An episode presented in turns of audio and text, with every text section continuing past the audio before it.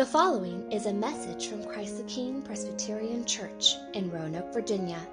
For more information about the ministry of Christ the King, please visit us at ctkroanoke.org.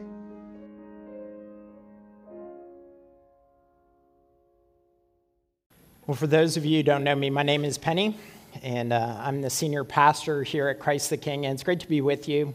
Uh, if you're a guest or visitor, welcome. We're glad that you're here, and uh, if we haven't had the chance to meet, uh, for me to introduce myself formally, uh, I'd love to meet you after the service, or, or you can come back this afternoon at 4 o'clock. We're having our, our picnic, our celebration of the anniversary of our church. You're welcome to come back. If you didn't sign up, don't worry, come back. Uh, there's going to be plenty of f- food, I promise. Uh, we would love for you to join us.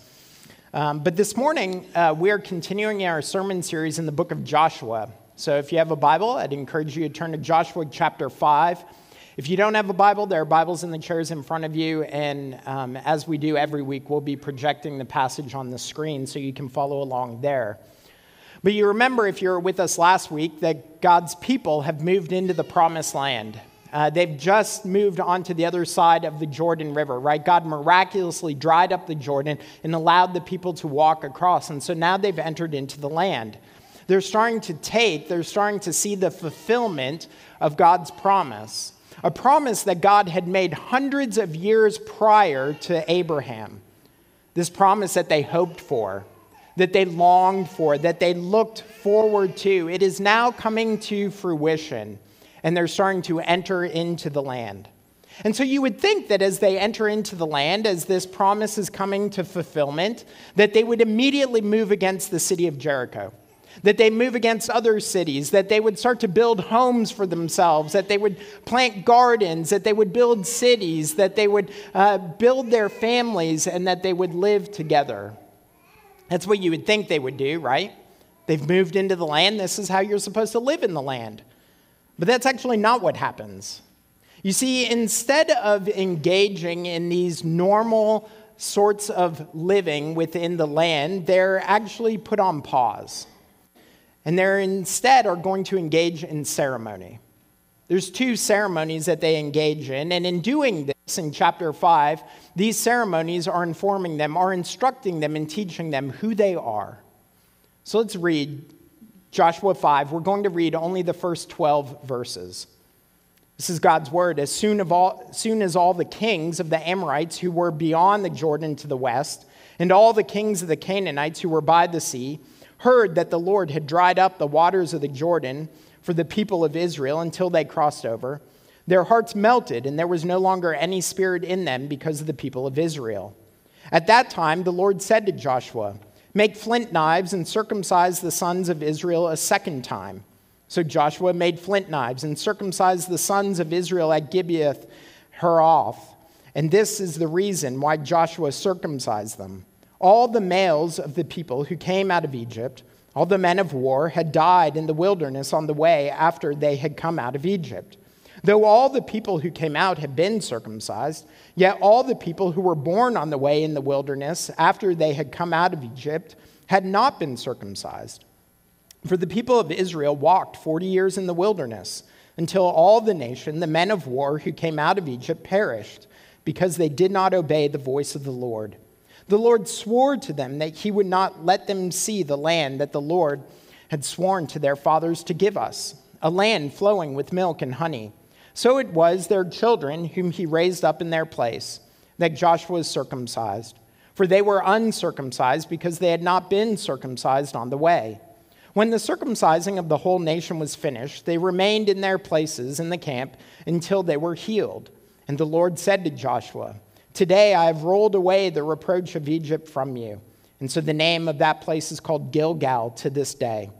While the people of Israel were encamped at Gilgal, they kept the Passover on the 14th day of the month in the evening on the plains of Jericho.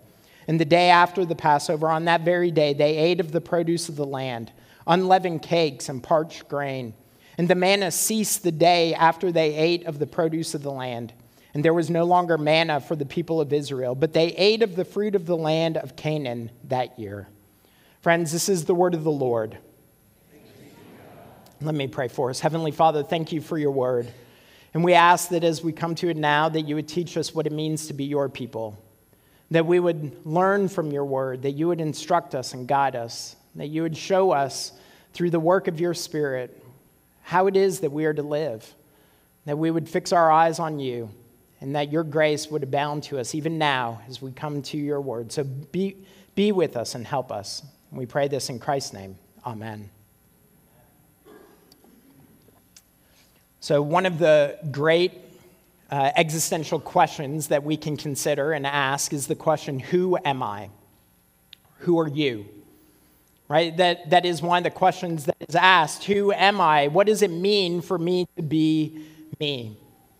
This question and questions similar to it have been asked and answered countless times and in countless ways. Right? Every single place and people every single time in history has wrestled with this question Who am I? Who are you? What does it mean for me to be me? Now, now maybe this morning you didn't wake up and you didn't roll over in bed and start wondering, you know, all the different existential questions that you could be wondering, right? Over your bowl of cereal as you're driving in, you maybe weren't wondering, who am I? I mean, really, who am I? Maybe you weren't wondering that. But the truth is is that anytime we have a conversation about existence, anytime we talk about purpose, anytime we think about meaning or identity, this is what we're asking. What does it mean to be human? What does it mean to be me? Who am I? So, how would you answer that question? There are lots of ways, lots of directions we could go. We could appeal to our family, right? Our lineage. Well, who am I? I'm a Penny Legion, or I'm a Perry, or a Moore, or a Wilson, or whoever, right? This is who I am. I'm, I'm determined by who I am, by who family I'm in. Or maybe you turn to what many in our culture actually turns to now. You could say that I am who I am based on my sexuality, my race, my ethnicity. This is how I identify who I am. Or perhaps it's your profession right? I'm an engineer, a doctor, a stay at home parent, a teacher. That's how Erin Callan, who was the CFO for Lehman Brothers, who at one point was named the most powerful woman on Wall Street, that's how she determined who she was. For she said, I don't know how to value who I was versus what I did. What I did was who I was. Maybe some of you can resonate with that. That what you do, what you produce, how you work, that's who you are. Or maybe just the question itself, you, you don't like this question. And you don't want to even answer it, right? To, because to be confronted by who you are, like, you, you don't want to see that. And so you, you hear the words of Taylor Swift when she says, I'll stare directly at the sun, but never in the mirror. And you think, Amen. I would rather have my eyes burn from staring at the sun than be confronted by what I see in the mirror. Maybe you feel that. Whether you ignore this question and pass it aside, or you turn to your career, your talents, your education, or your lineage, we are all in some way and at some point going to answer that question Who am I? But you know, there's actually a more important question. There's a more important question, and in answering the more important question, this question gets answered in and of itself. The more important question isn't who am I, it's whose am I? And in answering whose am I, we will know who we are. And the answer to that question, whose am I, is given to us in this passage. Because as the people enter into the land, before they become conquerors, before they become builders or farmers, before their identity is shaped by what they do or their efforts or works, God stops them. He puts them on pause and He teaches them whose they are. And there's, we see whose there are by the sign that they are given. The sign points to whose they are. It's the sign of circumcision. We see it in verses 2 through 8 this word circumcision, it's repeated by, by my count at least eight times. And so clearly in chapter 5, circumcision is very important. But why? Why is this important for God's people to engage in this ceremony just as they are going into the land? Well, do you remember their history? Remember that promise that was made hundreds of years ago to Abraham, right? A promise made to him up and go to a land that I'm going to show you. I'm going to bless you and make you a blessing. I'm, I'm going to give to you uh, children, and a nation is going to be built, and I'm going to give you land and a blessing, and you're going to live in this land, a land flowing with milk and honey. But that promise didn't come to fruition right away.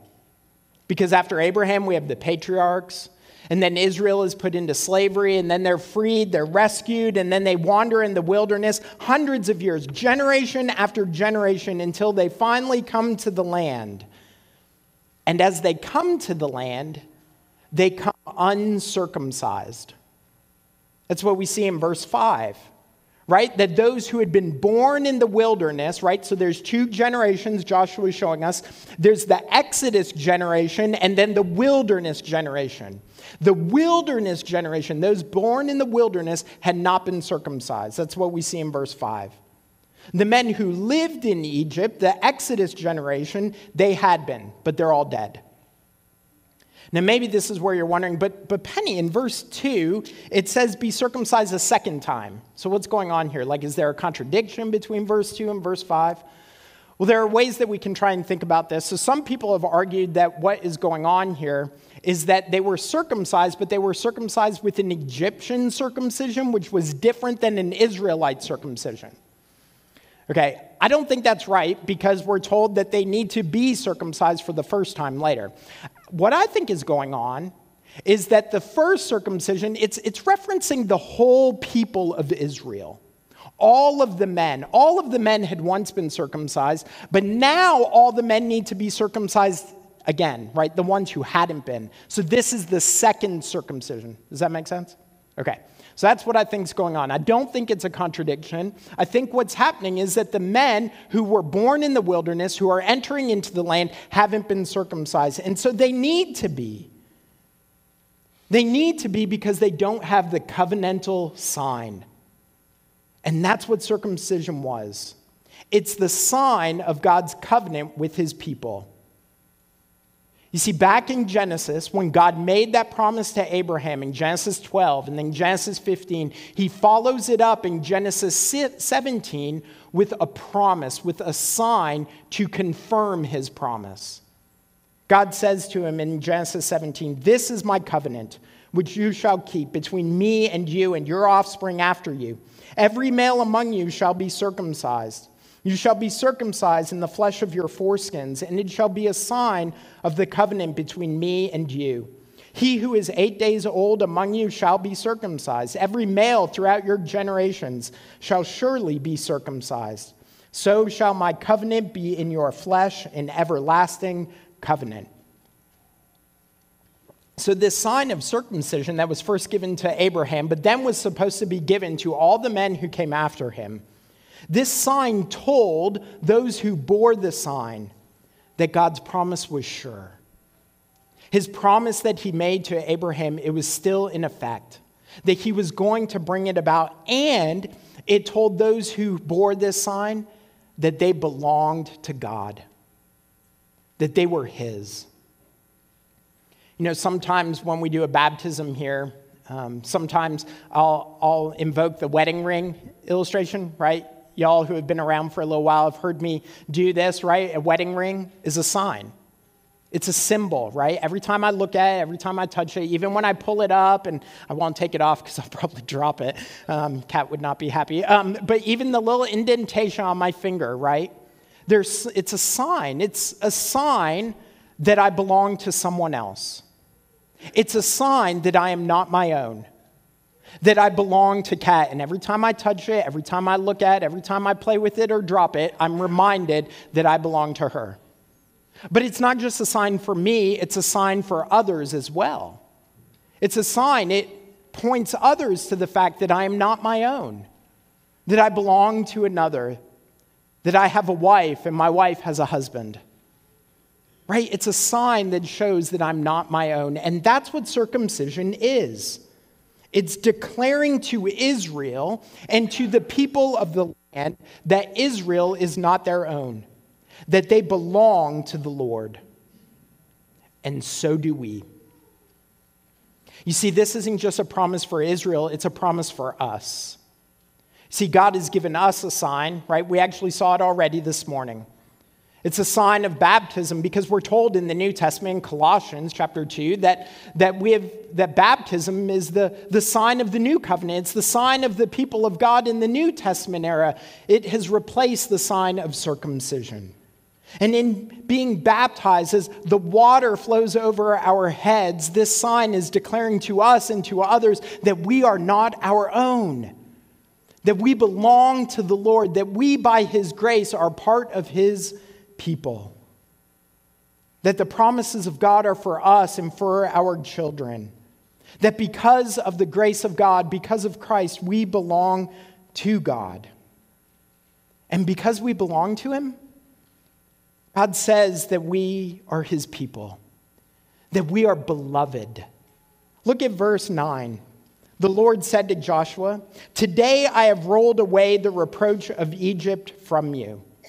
He's rolled away. So he's invoking the imagery of circumcision, right? I'll, I'll let you guys put, put the dots together on that one, that rolling away. But, but the question should come to our minds like, how is circumcision a removing the reproach of Egypt? Well, think about who Israel was in Egypt. They were slaves, they were weak, they were only valuable because they did the Egyptians' bidding. Even as they moved into the wilderness, as they were freed, right? They wandered, they were nomadic, they were homeless. And so surely they came under and felt the scorn of Egypt. But when God gave them the sign, gave them this sign. He was saying, regardless of what Israel thought of you, you are my treasured possession. You may have felt like you were orphans and fatherless, but I'm your heavenly father. He's saying you may have been undervalued, you may have been, been ignored and despised, even murdered and killed, but, but you are my beloved people. This is what he's saying to them when he gives them this sign. Regardless of what Egypt thought of you, I love you, my treasured possession. He is rolling away the reproach of Egypt. And that's what he says to us. You see, whatever it was that Egypt said about Israel, or whatever it is that the world may say about the church, or whatever we may think about us, God says we are his. We are a treasured possession, a holy nation, a people for God's own purposes. We are His. And because we are His, because we belong to Him, because He has given us this sign, this sign calls us to obedience. You see, the contrast between the generation that came out of Egypt and the generation entering the land isn't just a contrast between those with the sign and those without. Did you see it in verse 6? For the people of Israel walked 40 years in the wilderness until all the nation, the men of war who came out of Egypt, perished. Why did they perish? Because they did not obey the voice of the Lord. So you see what's happening? They were given the sign, but they didn't respond to the sign with obedience. They were part of God's people, but they didn't live like they were God's people. The Old Testament theologian Dale Ralph Davis puts it this way He says, You can have all the marks of the people of God, but lack the response of the people of God. You may hold membership among God's flock, but have no relationship with the shepherd. You may live in the king's country, but reject his sovereignty. You see, the sign marks us as belonging to God, and it calls us to live as though we belong to God to not presume upon the sign, to not presume upon God's grace, but instead to respond in obedience. And this would have been important for Israel as they were going into the land. Because think about it, as they're going into the land, they would have been exposed to new gods, to pagan religions, they would have been exposed to the enticements of the nations. And so they need reminding, they need to be retold. You don't belong to Baal. You're not made for the temptations of the land. No, you belong to the Lord. You, you have been given over to the Lord, and so you are to give yourself to obedience to the Lord. And we too need reminding that, right? I mean, because we too are exposed to all sorts of gods in our day, not Baals, but the gods of our age, right? Materialism, sexual immorality, right? The gods of politics, and believe me, that, that is a God wanting your heart. Right? There are all sorts of things that seek to entice us, to seek to woo us, to, to, to take hold of our hearts. And so we need reminding, don't we? That we belong to the Lord, not to those things. That we belong to the Lord, and because we belong to the Lord, we are to give ourselves over to the Lord's ways, to the Lord's will. This is what God is calling us to do that we obey because we belong to God, not so that we would, but because He has made us His own. He says, Live like you are mine. Okay, so this is the sign that we are given, the sign of whose we are. But the passage doesn't just talk about whose we are, the passage also celebrates whose we are. Now, listen, um, the second point is way shorter than the first. So um, if you're looking at your clock, breathe easy we're okay. it's a little shorter. But we see this right away, right? After they've been given the sign, after they've been circumcised, they receive this sign, they then eat the covenantal meal. They eat the Passover. Verse 10 While the people of Israel were encamped at Gilgal, they kept the Passover on the 14th day of the month, in the evening on the plains of Jericho. Okay, so you remember the Passover, right? Way back in Egypt, Way back in Egypt, God was bringing plagues upon Egypt so that he was seeking to motivate, to entice Pharaoh to let his people go. And in this final plague, the plague of judgment that's going to come upon the, the firstborn in Egypt, God says to his people, Before my judgment comes, slaughter a lamb, take the blood, paint it on the doorposts, and when judgment comes, the, those homes with the blood on the doorposts, he will pass over. Judgment will pass by. And that's what happened. The people of God were delivered from his judgment. And so every year, they would eat this meal and they would celebrate God's passing over of his judgment. They would celebrate God's deliverance. They would celebrate their rescue, God's care, his love for them. And as they enter the land, they're going to celebrate again how God had freed them from Egypt, and how now He was giving them this land. It's a reminder to them that everything that they have, that the grace that they have, the deliverance they have, that even the land that they are entering, it is by God's grace. That is what they are celebrating. But what's interesting is what comes after this celebration. Did you see it in verses 11 and 12? After the day of Passover, on that very day, they ate of the produce of the land unleavened cakes and parched grain. And the manna ceased the day after they ate of the produce of the land. And there was no longer manna for the people of Israel, but they ate of the fruit of the land of Canaan that year.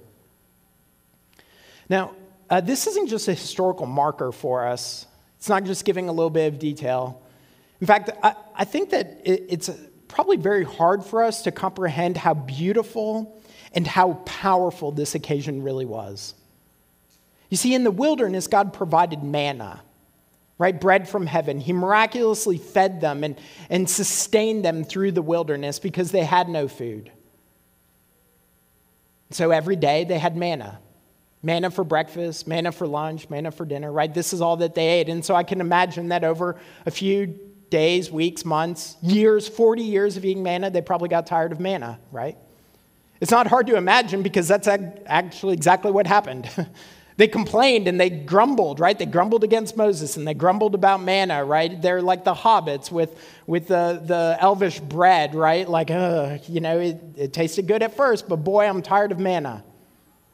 And so you can imagine that as they approach the land that they start to think, they start to remember like pomegranates and grapes and, and fruit and grain, and they're being enticed, their appetites, right? They can't wait to sink their teeth into that beautiful produce of the land. Well, now that they're in the land, the manna ceases. And why? Not because God's no longer providing for them, but because, but because God is providing for them through the land. God's promise is coming to fruition. A land flowing with milk and honey. It's not just a, a thing out there in the future, it is for you today. It's for you now. You don't need my manna anymore. I don't need to provide for you miraculously. I'll provide for you just simply through the land pomegranates and grapes, grain and fruit. Their meals had once been sparse, but now, now they are going to feast. This reminds me of that first Sunday after the lockdown. Y'all remember the lockdown? we maybe don't want to remember the lockdown. But that first Sunday, when we gathered in this room and we met again, and there were fewer of us here that Sunday morning, but on that day, we sang and we prayed and we sat under God's word and we came to the table. See, for months we had gone without the Lord's Supper, but on that day, on that day, we ate and we drank and we gave thanks and we celebrated God's provision. It was a day to feast to celebrate. But the celebration, the feast, it didn't end on that Sunday, but instead it continues. A celebration of whose we are. Because every single week, as we gather and as we pray and as we sing and sit under God's word and we come to this meal, we celebrate again. We celebrate that through the life and death and resurrection of Jesus, our Passover lamb, the one who shed his blood so that our sins would be forgiven. We celebrate that we, because of him, belong to the Lord, that we are God's. That is what we celebrate. Whose are we? Well, by God's grace, we are his. Amen. Let's pray. Heavenly Father, we do thank you that you have made us your own. And so we do pray that we would fix our eyes on Christ, the author and perfecter of our salvation, who has gone to the cross, who has scorned its shame, and has redeemed us by his very blood. We ask, Lord, that you would help us to cling to your grace, to hold fast to it, to remember that we are yours, that we are your people, and you are our God, and that we would live in light of that, and that we would celebrate this day and all of our days that you have made us your own. And we pray all this in Christ's name, and God's people said together, Amen.